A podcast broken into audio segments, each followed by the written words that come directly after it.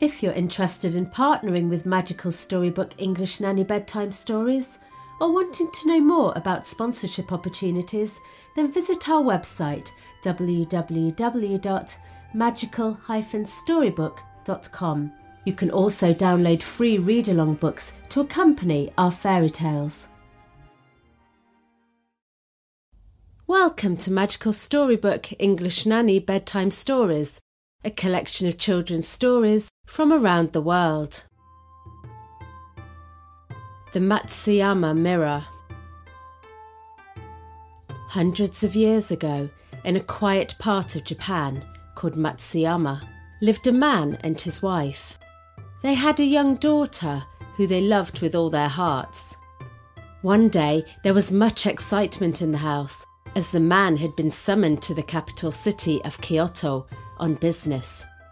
It was too far for the mother and her baby to go, so he set out alone, promising to bring them back some exciting presents. While he was away, his wife set to work, making winter clothes for the three of them on a spinning wheel. She had never been further from home than to the next village, and she could not help being a little frightened at the thought of her husband going on such a long journey. But she felt a little proud too, for he was the first man among their neighbours who had been to the great city where the emperor lived and where there were a great many beautiful and curious things to be seen. The woman and her daughter were overjoyed when the man finally returned home, and the little girl clapped her hands with delight when she saw all the pretty things that he had bought for her. He had many stories to tell of the wonderful things that he'd seen on the journey and in the city itself. I have bought a very pretty gift for you, he said to his wife. It is called a mirror. He handed her the wooden box, and when she opened it, she found a round piece of metal. One side was like a white frosted silver and decorated with raised figures of birds and flowers, and the other side was as bright as the clearest crystal. Look, he said to his wife, and tell me what you see inside. The woman looked into it to see that from its depths a happy, smiling face with bright eyes was looking at her. What do you see? asked the man pleased that he was able to share something new with his wife. I see a pretty woman looking at me, and she moves her lips as if she was speaking. Dear me, how odd! She has on a blue dress, just like mine. Silly thing, he laughed. It is your own face that you see. Everyone in the city has a mirror. The wife was charmed with her present it was the first time that she'd ever seen a clear reflection of her face, and for the next few days, she couldn't stop looking into it. She soon considered such a wonderful thing far too precious for everyday use, and so she shut it up in its box again and stored it carefully among her most valued treasures. Years passed by, and the husband and wife remained content with all they had. Their daughter brought them the greatest joy, and she grew up to become the image of her mother. She was so dutiful and affectionate that everybody loved her.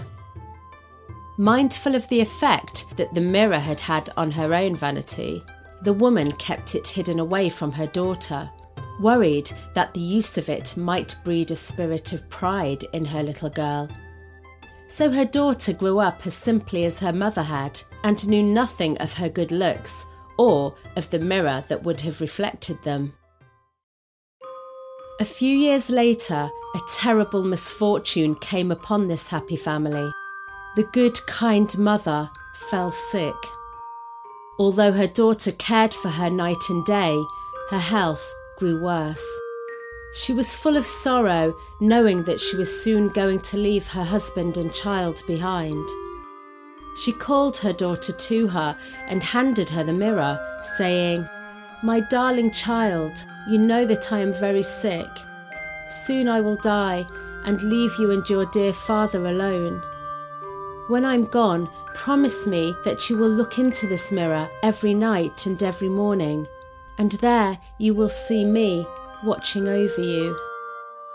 With tears in her eyes, the child took the mirror and promised. A short time after, the mother died.